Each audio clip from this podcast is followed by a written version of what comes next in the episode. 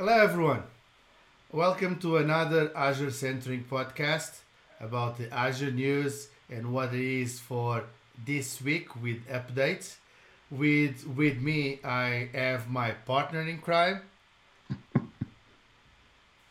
Andrew. How are you today? I am really good. Thank you so much for having me, Marcos. Pleasure yeah. to be with you again. It's nice. I have to say that is is the um, the way that we receive our feedback of this new model of weekly being talking about all of these uh, updates and new features and enhanced features that uh, Azure have is being greatly. Thank you, thank you very everyone for for giving me that feedback. Uh, I hope that you like it. We will be here every single week, me and Andrew. Uh, sometimes I will try to invite um, other um, other professionals that they, they work on the field to give their vision of what is coming on Azure and what is that going to impact in this case your organization uh, and how is those features can help you um, uh, utilize more even more the cloud so we have the our source source of truth is the azure blog the updates mm-hmm. um, we left last week uh, while we were recording this session, uh, they released a new update. This is how fast they have. Uh, this week we only have uh, we only identify four um, new updates that we uh, thought that was um, important to bring it, and one of them is they introduced this on the Ignite um, 2020. That is the Microsoft Cloud for Healthcare. Mm. Uh, is an interesting concept. Um, what what is your first impressions uh, now that is available on the markets, Andrew?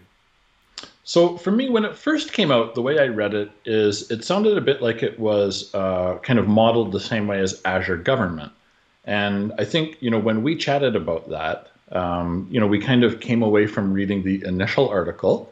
Uh, thinking that it was a fully segregated, uh, like a fully segregated data center physically. And we did learn something about that, yes.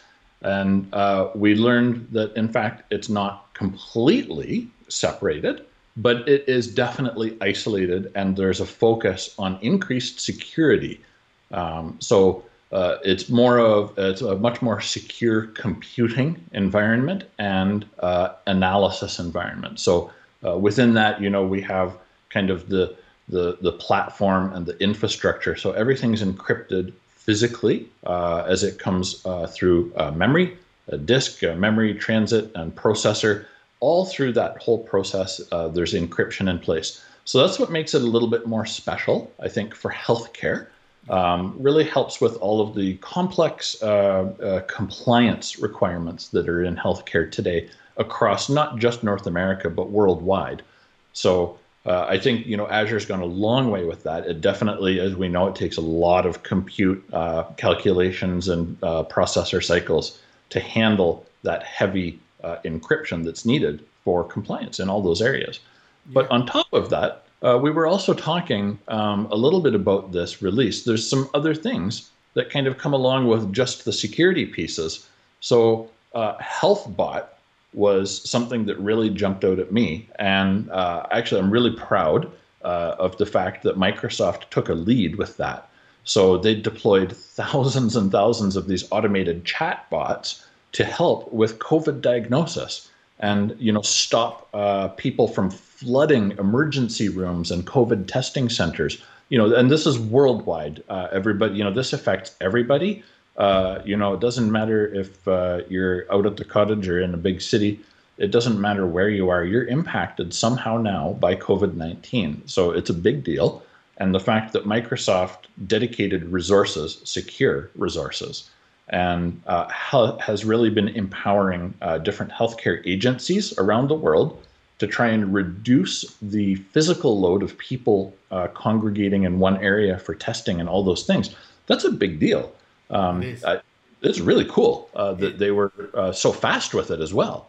Yeah, I agree. And and and I was talking um, when this release after this release, I, I, I was talking even with you offline and with other MVPs as well and other professionals.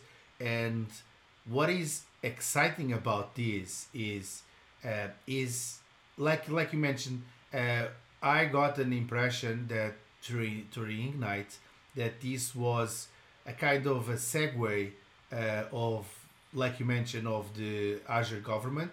It is a mm-hmm. totally different physical uh, location of Azure. They are not, um, or at least this is this is not. We don't know that. Uh, we cannot. That, that's true. We're not allowed to go and uh, just demand a tour of a data center. Although, exactly. Uh, Mr. Russinovich, please, uh, we're open to that. Yeah, exactly. if you want to contribute or if you participate in this podcast, uh, be my guest. I'm more than welcome to, to participate on that and to clarify clarify us. Um, but in this case, what I like about this is is is a bunch of services basically. Mm-hmm. If I can resume that that that it's it's a very nice very nice article talks about the innovation that Microsoft is having, and if you follow us at um, at YouTube, you seeing you seeing our uh, our screen, um, and follow us on on all of that. And one of the good things about this is is that it talks about the Azure APIs for the fast healthcare interoperability resource.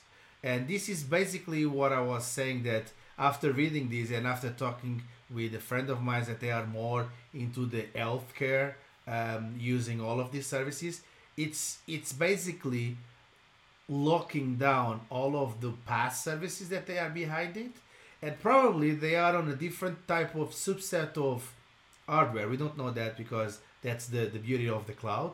Um, but it's way more locked down. It's like kind of a reserve computing, a reserve part of Azure, if you can say so, um, that allow them to just ingest data on a different ways that we uh, outside of Azure, uh, Microsoft Cloud for Healthcare, we do uh, for them to process, following the usually the HIPAA uh, uh, com- compliance and all of that, right? Um, but exactly. it's more like a more dedicated service for all of this, and this was during the pandemic uh, that we had the um, that we had um, the notification. I got the notification a little bit earlier uh, regarding an MVP, but under NDA I cannot discuss all of those all of those things. Um, but it's very impressive because we don't know if if was really during the pandemic that they kind of flipped that switch. They saw the opportunity of innovation, or more innovation on Azure, and they are leading this. Uh, this is the part that I love about our job. It's it's a, every single day. Uh, it's a different uh, way to do it.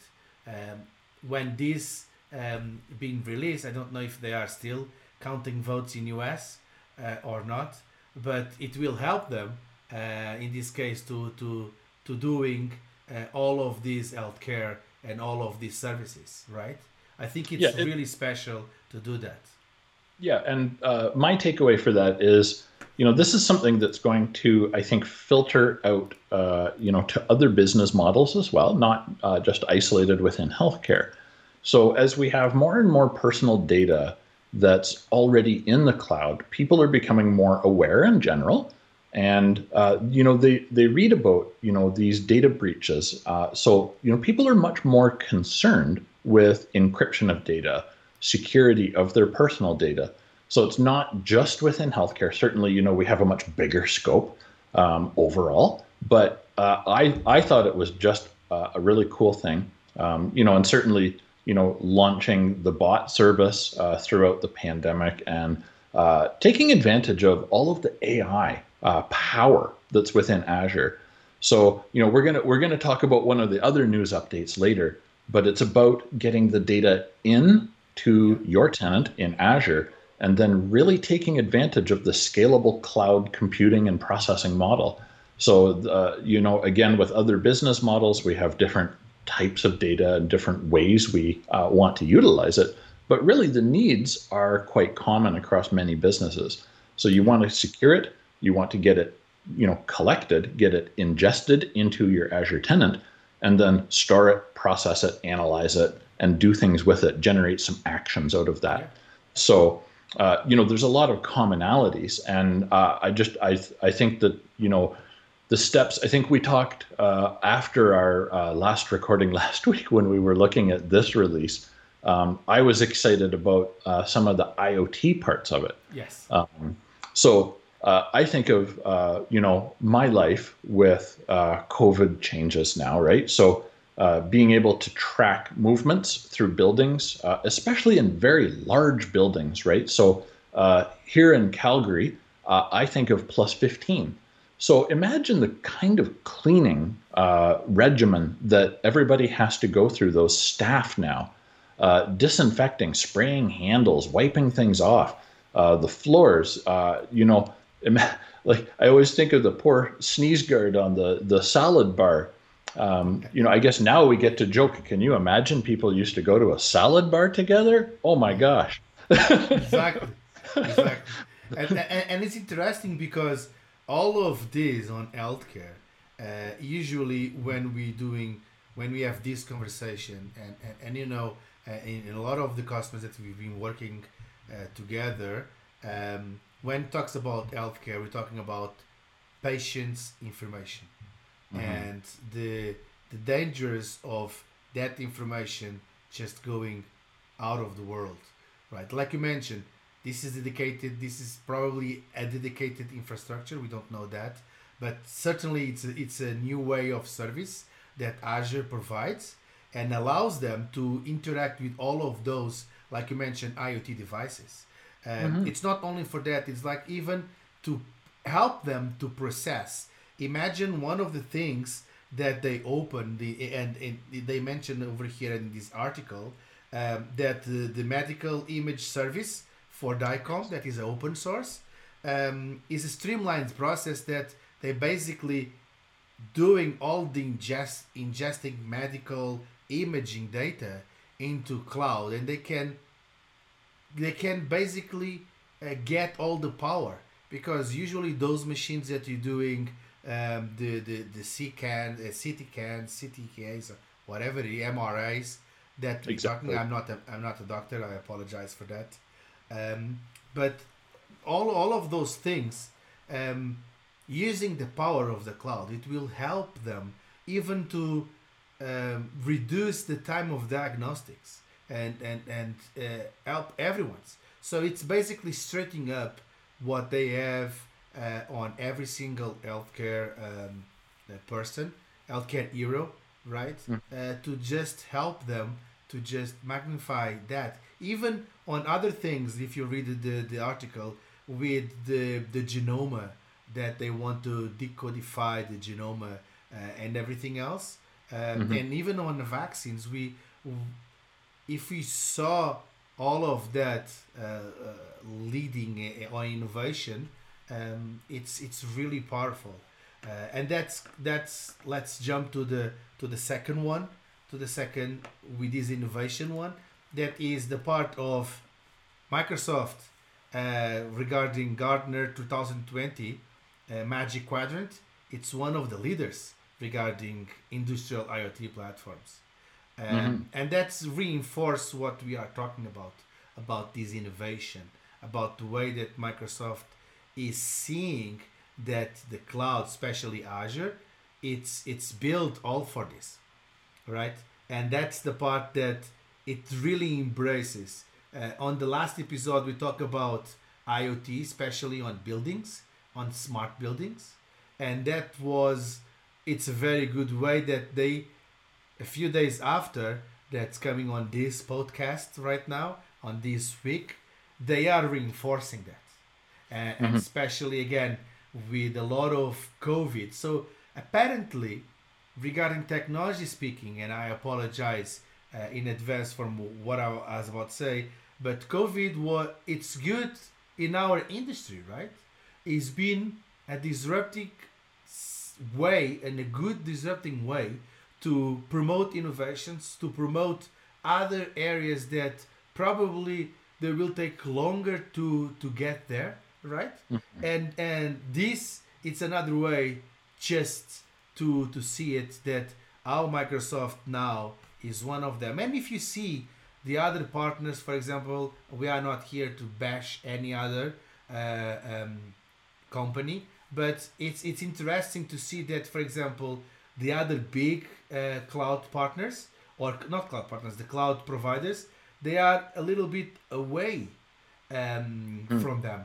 Well, they're and they're in that niche players category, exactly. right? So they have a very specialty offering yeah. that really speaks to a very specific category where uh, Microsoft, as a leader, has met all of the Gartner requirements to elevate them a little bit higher and uh, put them in there. So it's important to note that Microsoft in that leader category is not the top performer.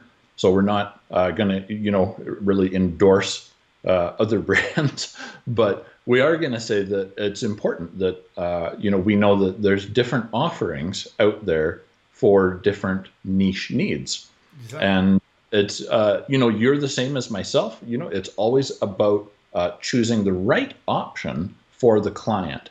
And uh, in this case, we're talking about industrial IoT.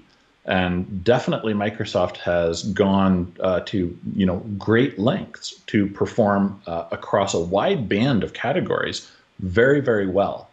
Uh, so one of the one you know like we talked uh, in the healthcare one a little bit about IoT as well, and you know we talk about uh, data collection, and uh, I think you know Microsoft has done a very solid job, especially emphasizing it through the whole COVID challenges they've re- they've uh, retained the focus on digital transformation, and they do talk about that throughout this article. That uh, you know we've actually accelerated digital transformation. It's a, it's the same that you were talking about.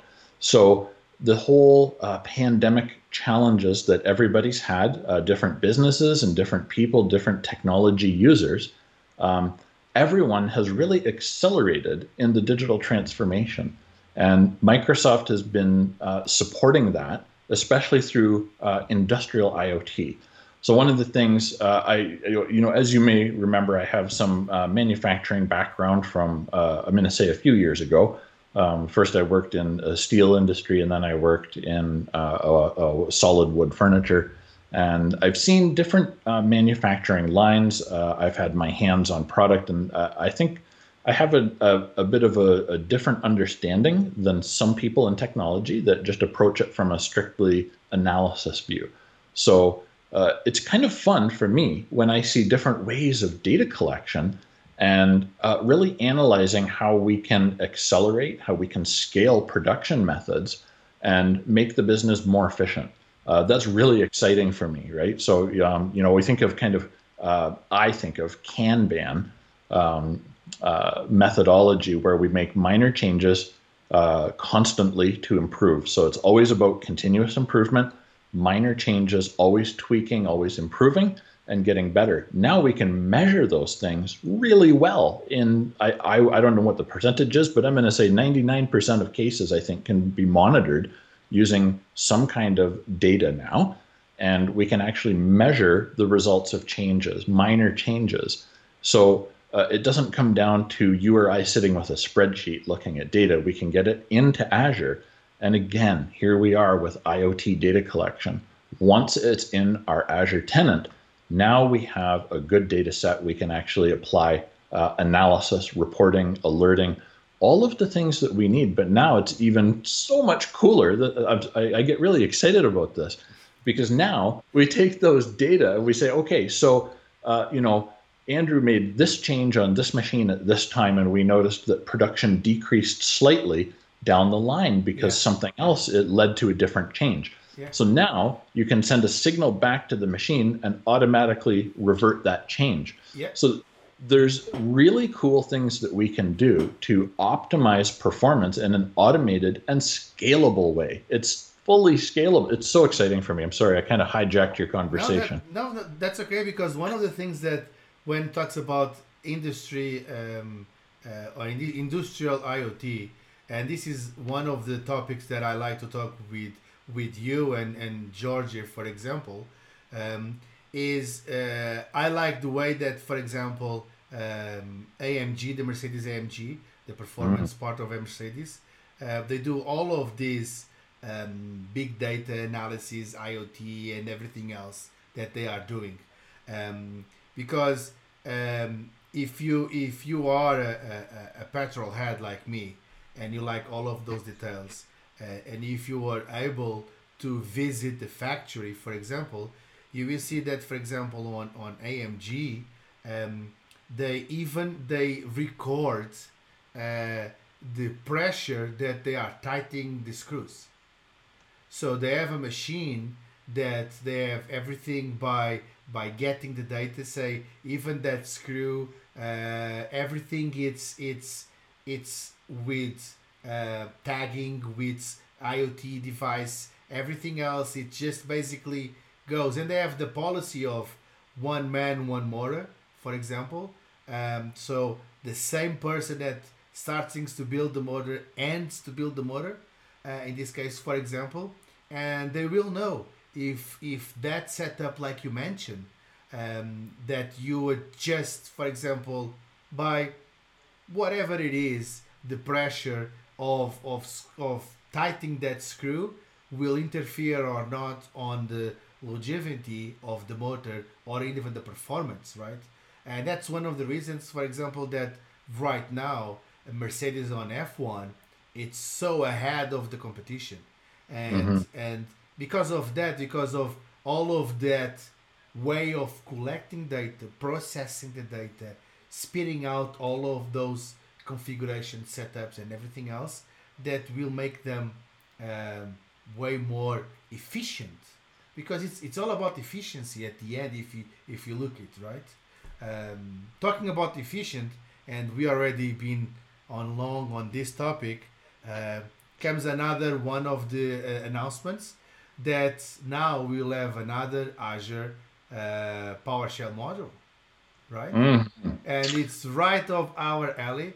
And I already assume that we're going to talk forever about this topic. I don't know why. I have just an impression. okay, because... so yeah, we get a little excited about PowerShell between yeah. the two of us, right? And when we think about uh, automation, and we think about uh, Azure Migrate, um, I mean, oh my gosh. So we're kind of a little bit in heaven. Uh, so thank you, Microsoft. but, yeah. but, you know, uh, this is a really important announcement as well. So it's not just, uh, you know, exciting for you and I. Um, you know, Azure Migrate has been a solid tool for, you know, a few years now, right? So uh, I know for at least uh, three years, it's been really dialed in. It's worked well and you know they continuously like everything it's in Azure. Reliable, it's stable. Exactly. And, and, and yeah, and that's I think that is the important part. Uh, uh, uh, to talk about Azure Migrate, and I'm a huge fan. I've been talking about Azure Migrate on I don't know how many years already. I think I influenced you as well uh, on, on not on last Ignite, but on last uh, physical. I don't know how to say it, the physical Ignite Ignite 2019, mm. I had two sessions of talking about this as well. Um, yes. And and I'm really passionate about and this is a preview, so it means that it's brand new stuff. It's not in haste. Um, and yeah, uh, at scale, Azure Migration Automation with Azure PowerShell, uh, the new module that they are doing, and they even provide some sample codes that I've I already start to use on my lab, and my, oh my god, the uh, yeah, it's it's, it's in, yeah because before before our recording session, I actually did already go to uh, GitHub and uh, I grabbed some samples and some code because. Uh, well, you know, let's be honest. Uh, it's nice to talk about technology, but uh, I am, you know, I can openly admit for the whole internet here, you know, I'm a hands-on guy and I need uh, to use these things yeah. for me to really learn and understand them and that's one of the awesome things. I talk it a, uh, about it a lot on my own blog, separate, but it's something you know I did learn with you together, and I've taken away is you know Azure gives us this opportunity to work on things for free. We get the Azure trial, we get uh, the opportunity to go in and you know get our hands dirty, play with things in a non-production environment, and if we make a mistake while we're learning, well, that's okay uh, that's how we're going to learn from it. Yeah. And uh, I, I know I don't want to get too sidetracked from news, but um, I think it's important to say, uh, you know, that we can go hands on and we can practice and we can be destructive in a non-impacting way, right? So we can, you know, what happens if I just delete this running production server in my test environment kind of thing, right? And you know, we can see what happens, but it's also a good way to get in and do testing yeah. and learn new technologies like PowerShell Azure Migrate module. Yeah. So um, I wanted to give a foundation. So if you're not familiar with Azure Migrate as uh, kind of a, a tool, there's kind of two modes. So first, you have to put it into your uh, what I'm going to call a non-Azure environment. So you can install it in uh, AWS. You can install it in uh, Google Cloud, you know, on-prem. Doesn't matter. Uh, as long as it's an environment that's uh, uh, got a Windows platform, you can install on a server. Like you install the image. Um, you and I have done lots of VMware migrations, and we, you know, you stand up the server you can do agent or agentless. So agentless is fun, uh, really easy. You do lots of collection, you get all kinds of data, and you can analyze. And yeah. uh, you know you can bring physical machines using an agent mode for Azure Migrate. Uh, but really, just kind of as a very light, uh, high level uh, kind of a background, it's a tool that you put in your non Azure environment, and it allows you to upload whole servers, whole VMs or physical, and put it into Azure. It doesn't mean you flip it over right away, but you are uh, ingesting that data uh, and uploading it to Azure in your Azure tenant. So now, not having to do necessarily graphical stuff, we can do some PowerShell stuff. So I, I smell a demo coming up in the future for sure. Uh, I smell I smell more like a, a, a nice conversation only about talking about Azure Migrate and all of those components. Um, one of the things that I, I, have been able to play with this uh, since it's it's been released and it's been released only a, a few hand a few handful days um, mm-hmm. ago um, is is is basically doesn't change much on Azure Migrate. So Azure Migrate did change in a few months ago a lot. Uh, yes, on the version two, let's call it this way, on the version two. Um, it's been always based on ASR, the uh, the uh, the ASR part of it of the of uh, Azure. Um, but it's is one of the components that I like, and this is where is again this is preview okay this is not like we are not saying that go to the github starting to download that code and starting to do it because there are a few things that you need to be careful with uh, first of all is preview uh, and by true. again preview means that they're going to change okay? Um, it's not supportable it's not supportable in production because it's not production ready. And when comes production, probably you need to redeploy everything again. Uh, this is our experience uh, with with preview, but it gives you the taste what is coming, and it gives Microsoft the way that you can um, report some bugs, for example, and make even more this more powerful um, mm. for the future. That's that's the beauty of the of the previews, right? But there yeah, are a lot of things that this um, it's allows you to do. So one of mm-hmm. the things that Azure Migrate uh, does, and I love that part, is the discovery and the part that gives you all that insight on what ya what are you migrating from doesn't matter what right to Azure. So like you mm. said, Hyper-Vs, VMwares, physical machines, other clouds, it doesn't matter what what is the source. The end is going to be Azure. Azure, um, mm-hmm. and all of this is based on that. So what I like about this is you can install this Azure uh, PowerShell module. That is the Azure Migrate PowerShell module. Uh, the way that works is is the way that we love it. We have a spreadsheet, so you can extract the spreadsheet from the Azure Model Migrate. Okay, you can download that spreadsheet. it's it's I don't know if you already saw uh, the difference between the spreadsheet that they already produce or they are looking for and and the spreadsheet already compared. So there is no much of a difference of a work that you need to do it. So that's a good thing. That's a good for me. It's a it'll it'll it's be a, relatively familiar. So if you understand uh, Azure Migrate, then uh, in the graphical sense, I guess I should say. So if you understand the graphical uh, previous um, way they've implemented uh, Azure Migrate, then it's going to feel much more natural um, moving to PowerShell. So one of the cool things that I like about this, of course, discovery. I have to jump on that train. Um, that's a big deal because uh, now I want. I did want to talk a little bit. I want to rewind.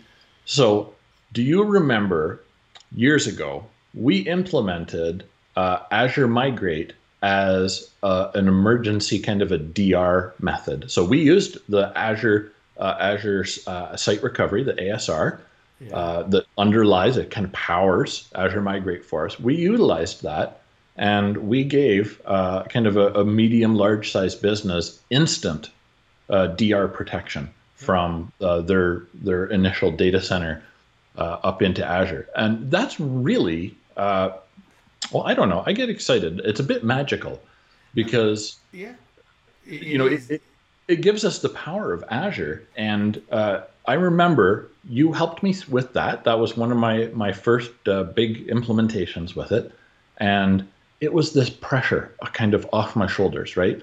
So now we know. Okay, so we have everything replicated up to Azure. So if everything uh, can go sideways from on-prem or whatever your situation is, you now have a way to restore machines into Azure.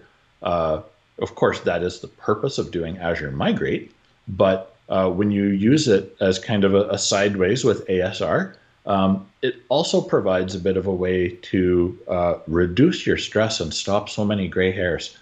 so, what I like about this is this is start like we like we mentioned with with ASR, right? And now mm-hmm. we're starting to deviate a little bit more the conversation to that, but starts with ASR. And the part of ASR, it was a tool that was built for disaster recovery mainly. Okay, uh, that that hence the name Azure um, Site Recovery, right? Uh, with it, it, starts if you're going back on this, it starts with Hyper-V Recovery Manager. That was the, the, the, the starting. This was in, if I'm not mistaken, 2013, if I'm not yeah. mistaken. Um, at that time, I was I was one of the first ones to use it because being an being an Hyper-V MVP at that time gives me that that um, possibility of, of using this uh, as a, as a beta test at that time.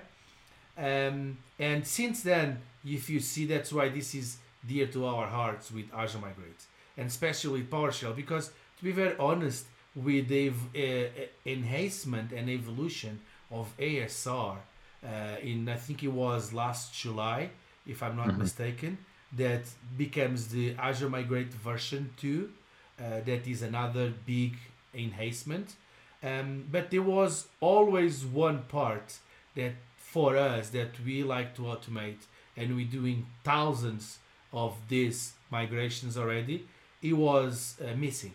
That is the part of be able to automate, be able to to any part of the, of the part uh, going to Azure PowerShell in this case and and be able to start the replication to configuring to doing whatever we want to do it besides those bunch of jobs that we used to use that we need to use the, the, the GUI. Because right now for example and this is the beauty of it of this is if you are familiar with Azure Migrate even on the version on the last version you still need to go to the portal to kick off and to implement all of that and to have all of that really scoped and everything else. Usually you have a spreadsheet, right?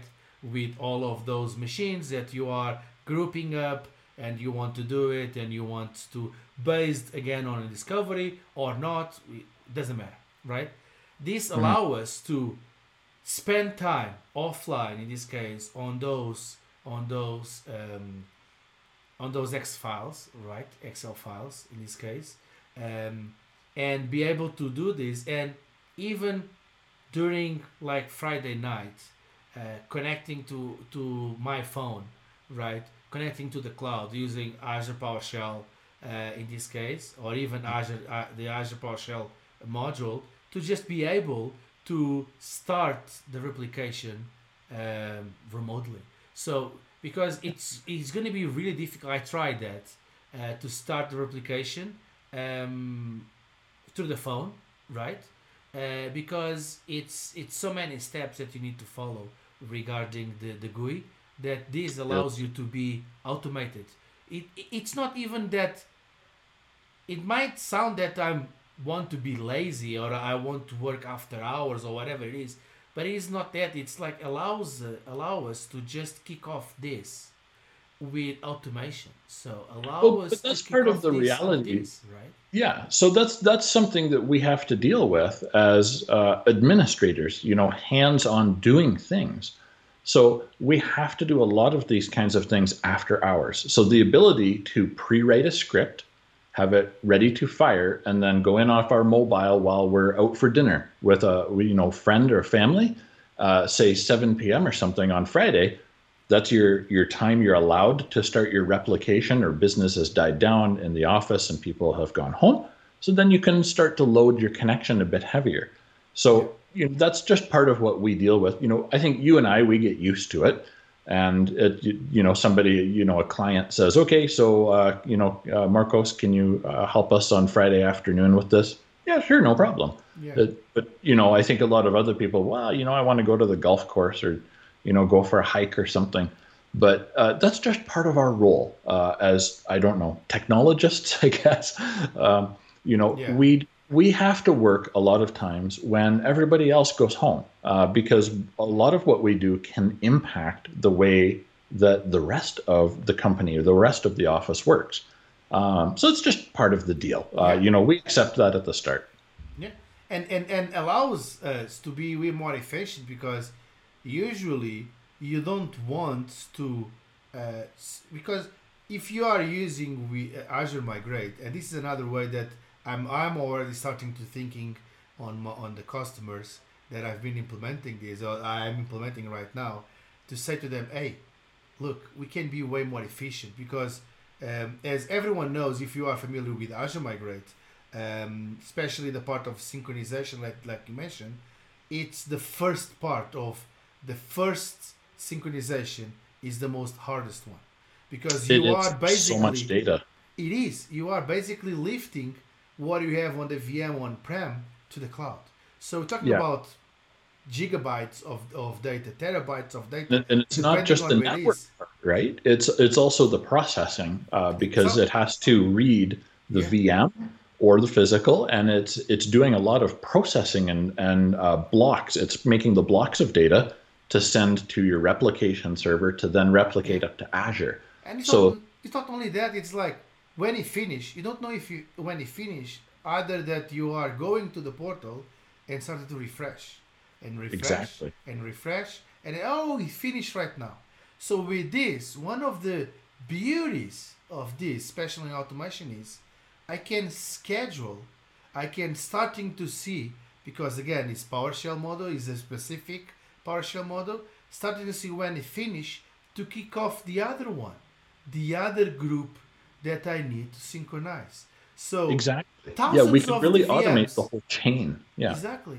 Um, it's not like I need to be there looking at the progress bar because yes, we have I don't know how many years on on IT, and if I if I got uh, like a, a, a dollar for any progress bar I've been watching for the last 20 years, uh, I'll probably be uh, playing golf with Bill Gates.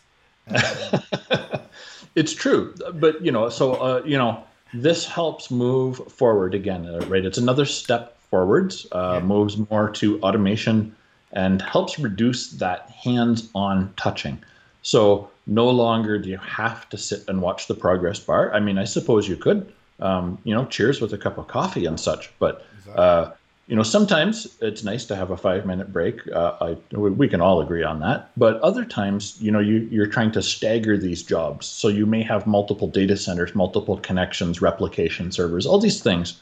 Depending on how you're scaling things out, uh, you know, you can schedule a little bit of PowerShell.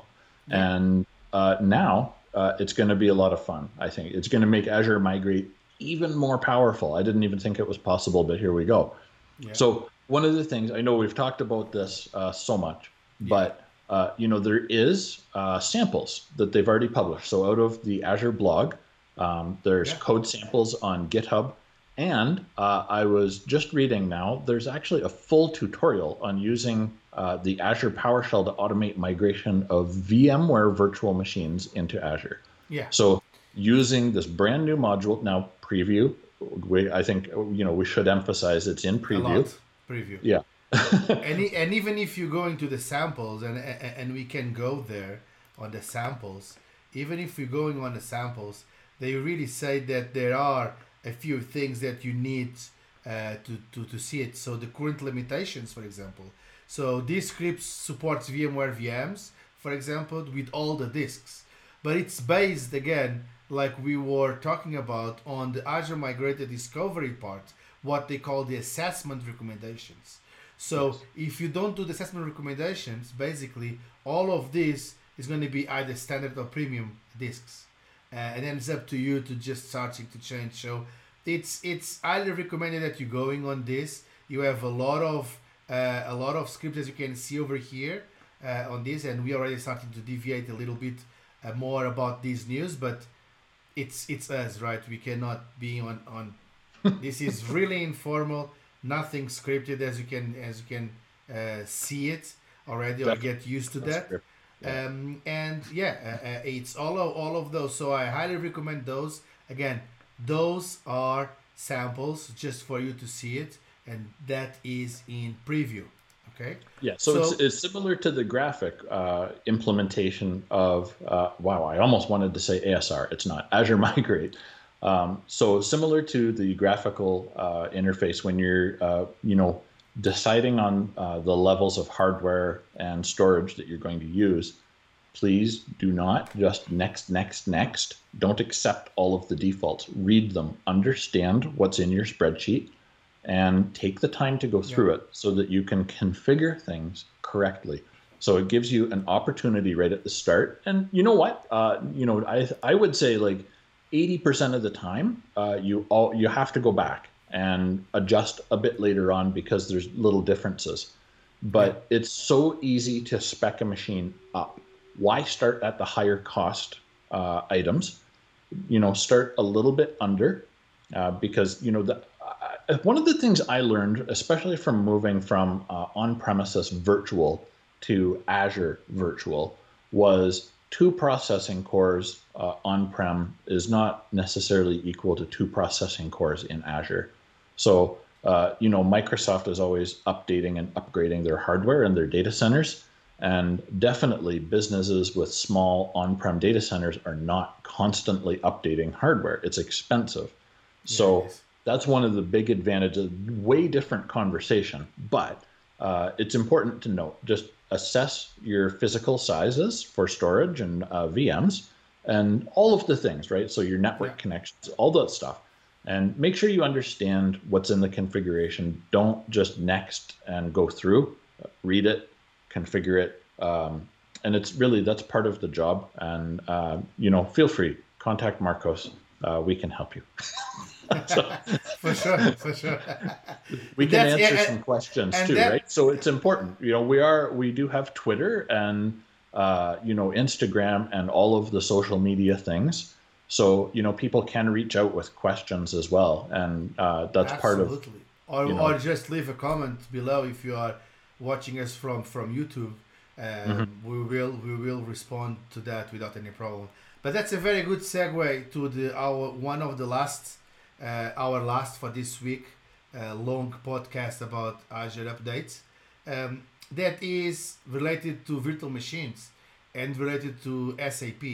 So SAP uh, certified uh, the new series of virtual machines that will reduce the cost uh, and those virtual machines are uh, memory optimized. So this is a series of the um, the DV and the the the EV3 in this case, the Series 3, um, that is uh, that announced in June 2020. Uh, so basically, um, five. It took a few five- months to get, No. that HANA certification exactly from And- SAP. And that is So it- the important part over here. It's not like, oh, uh, Microsoft just released a new version of virtual machines or a new hardware for SAP. I don't. Those virtual machines were available for any type of workloads, although they need to go through a very thoroughly process of getting certified by SAP to host SAP HANA. Um, That's right. is- Yeah. So S- SAP. HANA is a, a special database that's used by SAP workloads and it runs in memory. So the VMs are made specifically with SAP HANA workloads in mind. So it's very memory and processor intensive. Yeah. and uh, they are available for any workload. You don't have to use those with SAP, but they're now certified by SAP. So, uh, you know, really, uh, I think for me, the difference is the VM is there, it's very powerful, it's ready to go, and SAP has now put the green check mark on it and said, yes, you can use these, uh, and they will support uh, SAP HANA workloads. And I thought some of the numbers were really cool. So uh, they talked about 2,000 order lines per hour. Um, you know, that's pretty impressive, really. Uh, that's a lot of processing. But one of the things, and uh, I'm going to be honest, I don't understand necessarily the measurement of SAPs, uh, plural SAPs, but they talk about the D64 DS version 4 getting 100,500 SAPs, a benchmark result that's uh, improved over the previous model by something like 35% or something. And at the same time of improving performance, they're reducing cost Costs. by 50 to 75% depending on the model grade of VM you use. Yeah. And, and we're Yeah. talking about VMs that in this in this new version that they have 64 CPUs and half of terabyte of memory. So I know. they are It's they are kind of they are kind of a very nice machines. I love. So I remember last time I was on the project with Anna, it gave me such a pleasure just deploying 128 CPUs VMs with 500 gigs of memory. It was like, yeah, baby, let's go, let's see these. And and you know, one of those geek moments is, and I, I think I remember doing that. It's just open the taskbar, right? Open the, the processors and see how many and counting to see if they they were really 128. all there. I it's funny. You do the same thing. I like that. because it's not every day. Let's So, let's be realistic. It's not It's every true, day that true. we're deploying this kind of, of things. But look, be able to deploy SAP HANA, it's not cheap, first of all. And be able to reduce the costs, like like you mentioned, and like you see right now on the screen, up to 50% on the smaller VMs or even on the larger ones, up to 55% cost reduction. Yeah, that's a big deal for business because yes, these these is. are pricey, like you say. So you have uh, again, so from a business perspective, we think about you know you have the VM, you have also storage, then you also have licensing, uh, data egress. So you have uh, some different layers to think about when you build that SAP architecture, right? And certainly there's people that specialize in just SAP architecture because it can be such a big uh, cost. Oh, what's the word I'm looking for? Cost center. Uh, if there's any kind of a misconfiguration, right? So, uh, you know, for me, uh, I'm not an SAP expert, but when it comes to Azure infrastructure, uh, you know, we have to look at how big these things are. so, No, exactly. And there is another another thing is all of these big machines, and especially since SAP come to Azure, we're starting to see a lot of other things open up because we know that the cloud it basically provides us with the abstraction layer, um, especially on the cloud on on the Azure IaaS, right? The infrastructure as a service uh, is the abstraction layer of the compute, storage, and networking, right? But these machines are so big, right? And one of the things that SAP requires to come to Azure and Azure kind of uh, not not allow them, but they kind of uh, um, make them very welcome is you can have all of these big machines on a dedicated host in Azure. So mm-hmm. that abstraction layer now you have dedicated hosts. You are still not managing that, but you have more secure that you don't have downtimes on this because, like you said, uh, having a downtime on on a SAP HANA that is a in-memory uh, in-memory database system and everything else. If we, even if you restart the machine, all the in-memory goes because it's the yep. volatile memory, right? It's not exactly. it's not where you store on that on the on the disk.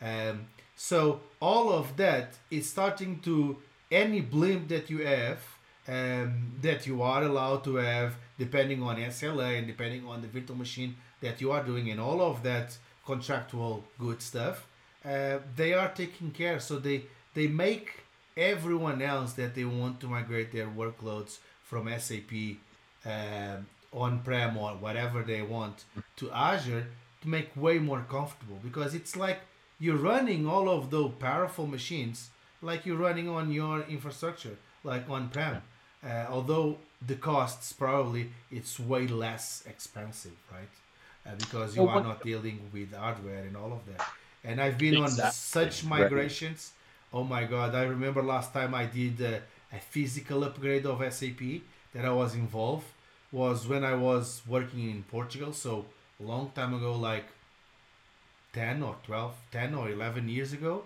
Um, and it was like a project of, I don't want to, uh, if memory doesn't betray me, it was like three or four months of project just to upgrade the hardware. And mm-hmm. at that time, if I'm not mistaken, we were moving from, I don't remember what was, but was from, I think it was from Linux, I don't remember, to um, HPUX uh, with the new version of hardware and everything else. So we did basically a side to side. I remember that part, a side to side. It was not even doing anything crazy. We spun up basically the the, the huge uh, footprint of SAP beside it. Um, and we basically starting to move the data and the services and it was a if I'm not mistaken, a four months project with a lot of yeah. weekends without sleeping. I can imagine it would be it would be all after hours, and uh, you know that means you know evenings, nights, and weekends, and yeah. you know that can be difficult over time, right? So three three or four month project. It's not only tough on us, our bodies, and our minds, but it's hard on those around us, our families and friends. And so, this only on the migration because the preparation was I don't know how many months before mm-hmm. that. That was exactly. only the time of of and that was the impact of the company imagine at that time i don't want to reveal the, the, company or, or what was the industry but it was the main system uh, of sap usually it's the main system they have so yeah. being able to not be able be able to just do this now with all of this cost it makes easy because the good thing about moving this to to azure is all of that hardware it goes away. That's not mm-hmm. up to you. And that's what I was thinking. So you had to do this very large upgrade to, uh, you know, improve uh, performance, add more compute and more memory for SAP. Now you schedule the outage, you shut down the VM, you upgrade the VM model. Uh, you know, you move from 64 to 128 processors, or uh, you know, like 256 this. gigs of RAM to 512 gigs of RAM. Just yeah. boom, you reboot and away you go. Yeah. Begin your testing. Your upgrade is now done. So this is very impactful to large organizations and enterprises with big SAP uh, implementations. So uh, it is a big deal. It's a, it's interesting, right? So you know, we talk about this last week and again this week. So we have these small updates. you know, Azure Migrate PowerShell module. Uh, SAP has now certified these uh, VMs for their HANA workloads. Yeah. Uh, these are major, major updates packed into a tiny little thing. So yeah, um, you know, go read Azure blog. Really important because there can be things in yes. there yeah. that can really change your life. it does. It does. So it's been a long. This has been one of the longest uh, podcasts. Uh, once again, thank you, Andrew, uh, for for being here and to just help me out and help everyone else to just talk about all of those updates. Uh, once again, uh, please give us a thumbs up uh, on the on the podcast. Subscribe if you are doing if you are watching us from YouTube, um, because help us to just spread all of this. If you have any uh, any comment, uh, do it below. Um, and once again, follow the Azure centric um, uh, Azure centric social media, and and hope you see you next week. Once again, awesome. thank you, thank you, Andrew, uh, for that, and yeah. Thank you for having me, Marcos. Very welcome.